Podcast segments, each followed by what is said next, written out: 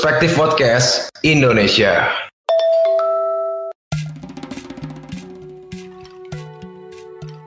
Assalamualaikum warahmatullahi wabarakatuh. Kembali lagi di Perspektif Football Podcast segmen Kultum.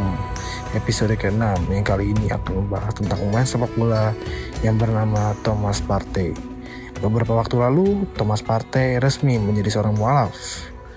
Dan saat ini dia sedang mengalami cedera dan mengakhiri musim tanpa harus bermain untuk Arsenal Partey ini lahir di Odumase Krobo, tepatnya di Ghana Latar belakang keluarganya bisa dikatakan miskin.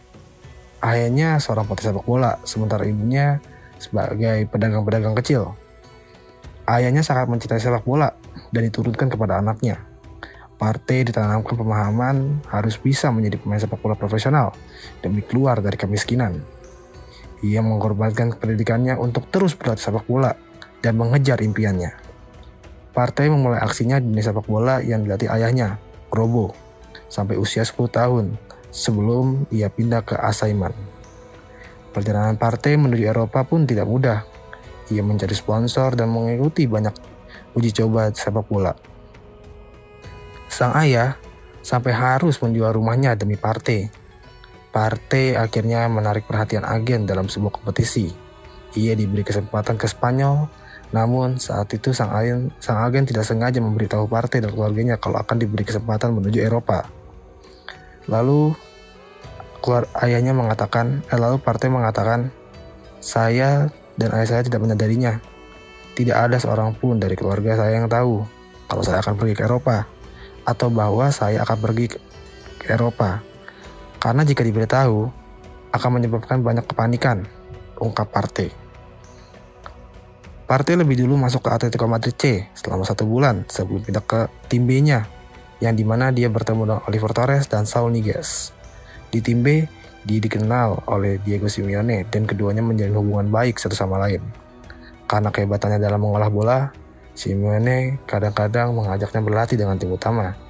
Tujuh bulan berlalu, keluarganya baru menyadari kalau ia tidak ada di Ghana.